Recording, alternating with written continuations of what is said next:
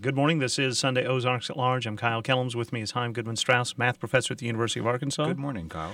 Good morning, Chaim. And last week at this time, uh, we learned from uh, a good friend of ours, Dennis Shasha. Dennis Shasha in New York. University.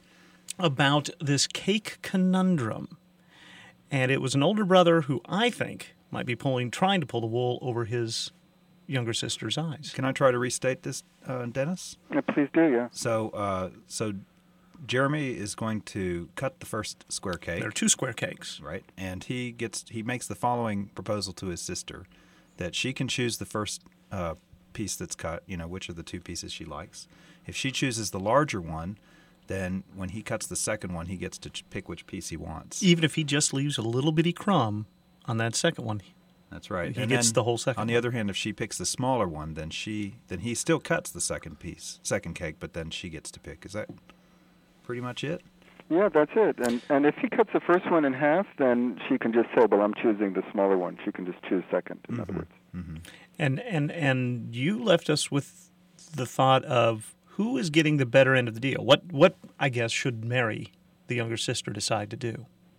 Right? Sounds like she should whop him over the head to me, but Well, I was the youngest of three, and proving I didn't learn much, I'm going to say, just because you always think the older sibling has something up their sleeve, I'm going to say let him cut the first cake.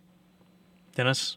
Well, so suppose that Jeremy. Let, let's look at it from Jeremy's point of view, and Okay. then we'll look at it from Marie's point of view, knowing that Jeremy is very clever, because as you correctly inferred, he's a very, very clever mathematician. So, suppose that Jeremy uh, cuts the first cake, and he doesn't cut it evenly at all. He, in fact, what he does is he cuts it three quarters and one quarter. Okay, It's much easier to do that with a square cake than with a round one. right. So, so he cuts it three quarters and one quarter. Now, Marie has the choice now of taking the three quarters or the one quarter. Well, if she takes the three quarters, then Jeremy is just going to give her a little crumb of the next one. So Jeremy will have gotten a cake and a quarter, Mm. and Marie would have only gotten three quarters of a cake. Now, if Marie says, no, no, it's okay, Jeremy, you take the three quarters, then what he's going to do is he's going to cut this next cake half and half. Right. And then Marie gets no advantage, so he'll get three quarters plus a half, still get a, a cake and a, still getting a cake and a quarter, mm, and she'll just get three quarters of a cake. In fact, Marie can't do anything about it if he, if Jeremy's clever enough. Wow. this is not one of those fair cake division algorithms, is it? No, no. Poor Marie. I mean, if there were several cakes, she could make it so that she doesn't lose as much, but but she will always lose a little bit, even if she only even if Jeremy only gets to choose just once. So, no matter what, if she accepts the, the, the beginning of this proposal, he's going to get more cake. he's going to get more cake, and he can guarantee to get a cake and a quarter, and she will only be left with three quarters of the cake. Um, do you want to propose another one? You have another Well, yeah, but before? I do, I just want to tell you a little story about this Oh, one. sure, I, I yeah. proposed this one to some students in France at an international school, the American University of Paris.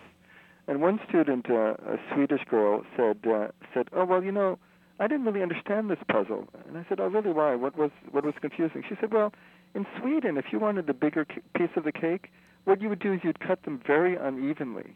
And then the guest would feel so Oh. inhibited from choosing the bigger piece that the guest would choose the smaller piece anyway. so I said, well, you can't use Swedish rules. You have to use American rules. I think that or would, French rules. In this case, were very similar. or, or Minnesota's. That strikes me as something that Minnesotans would would do as well. All right. Well, another puzzle. Yeah, sure. Sure. So uh, this one is also uh, this one's a little bit different. This one is a uh, kind of a probability puzzle, but where you can try to get some advantage or not.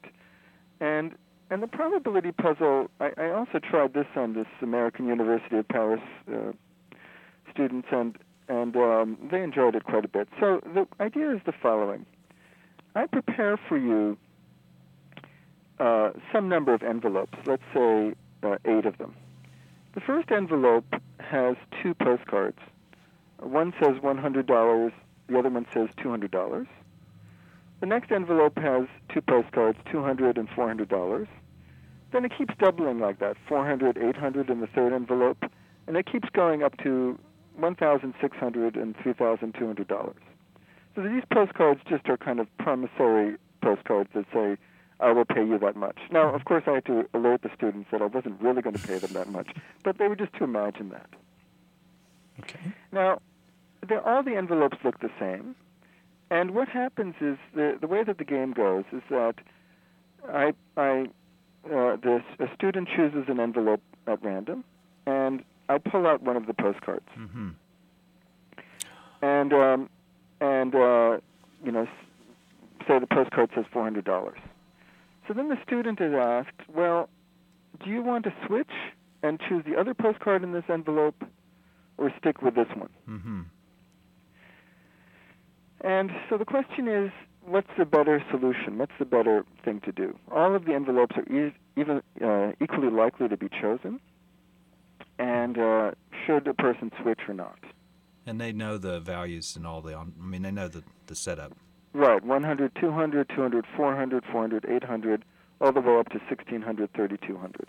So when that postcard comes out that says 400, there's a chance that the other postcard, of course, is higher, but there's also the chance that it's lower. Right, it could be either 800 or it or could two. be 200. Right. Okay. Well, thank you very much, Dennis. No, thank you.